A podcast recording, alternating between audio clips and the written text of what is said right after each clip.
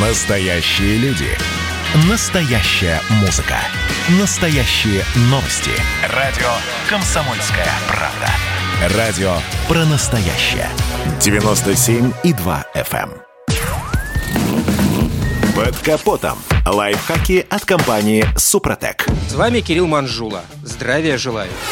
О таких деталях автомобиля, как выхлопная труба и глушитель, все мы, конечно, знаем. Наверное, слышали, что есть еще какой-то резонатор и катализатор, но вот какую роль они играют в выпускной системе, знают далеко не все, и я в их числе. А потому захотелось разобраться. Итак, если упрощать, то выхлопные газы из двигателя попадают в выпускной коллектор. Далее они оказываются в катализаторе, после чего благополучно достигают резонатора а оттуда через глушитель попадают на улицу. А теперь немного подробнее. Выпускной коллектор представляет из себя обычную чугунную болванку. Ее роль проста и понятна – принимать выхлопные газы из двигателя и отводить их в трубу катализатора. В выпускном коллекторе также установлен первый лямбда-зонд – это такой датчик, который позволяет оценивать количество несгоревшего топлива или кислорода в выхлопных газах. Далее на очереди катализатор, который принимает на себя первый удар раскаленных газов и задерживает в себе значительную часть вредоносных веществ. В нем или сразу после стоит второй лямбда-зонд. Скорость газов при прохождении через катализатор снижается, а резонатор продолжает их утихомиривать.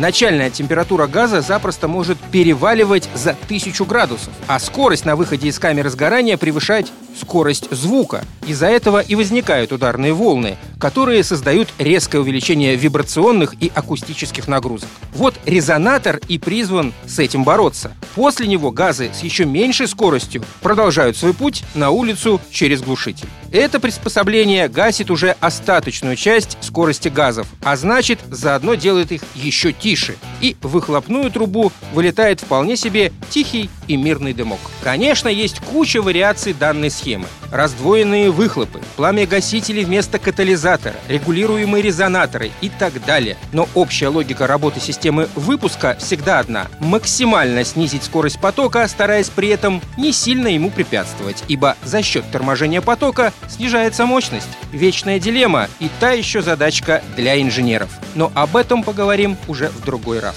Сейчас лишь добавлю, что составы Супротек могут положительно влиять и на выхлопную систему автомобиля. Опосредованно, но все же. На этом пока все. С вами был Кирилл Манжула. Слушайте рубрику «Под капотом» и программу «Мой автомобиль» в подкастах на нашем сайте и в мобильном приложении «Радио Комсомольская правда», а в эфире с понедельника по четверг в 7 утра. И помните, мы не истина в последней инстанции, но направление указываем верное.